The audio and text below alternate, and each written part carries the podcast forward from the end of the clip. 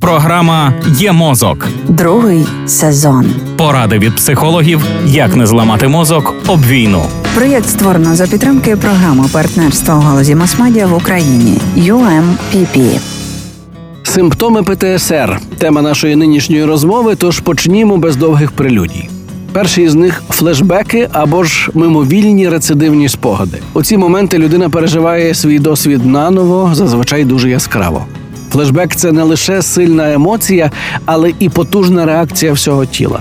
У цьому стані можна повністю поринути в ляшний спогад або відчути тільки його уламки, наприклад, почути звуки або відчути неприємні запахи. Епізоди минулого можуть повертатися й у вигляді нічних кошмарів, і все це провокує наступний симптом уникнення. Будь-які способи уникнути страшних спогадів і думок про події, що травмують. Людина відмовляється від деяких занять чи віддаляється від знайомих, які б нагадували про минуле. Вона може опиратися говорити про те, що трапилося, або про те, що вона відчуває з цього приводу.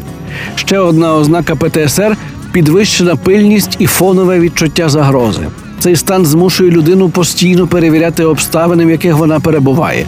Тому лікарі застосовують спеціальні опитувальники, щоб не переплутати посттравматичний синдром з обсесивно-компульсивним розладом. Далі у списку симптомів зміни збудження та реактивності. Збудження та реактивні симптоми можуть включати дратівливість і спалахи гніву. Людина може поводитися необачно або саморуйнівно, легко лякається і має проблеми з концентрацією уваги. І на сам кінець нав'язливі думки. Людина постійно відчуває страх, гнів чи провину і майже не здатна відчувати радість. Це може супроводжуватися автоматичними негативними думками. Наприклад, світ залишається вкрай небезпечним і нікому не можна довіряти. З'являється депресивний стан.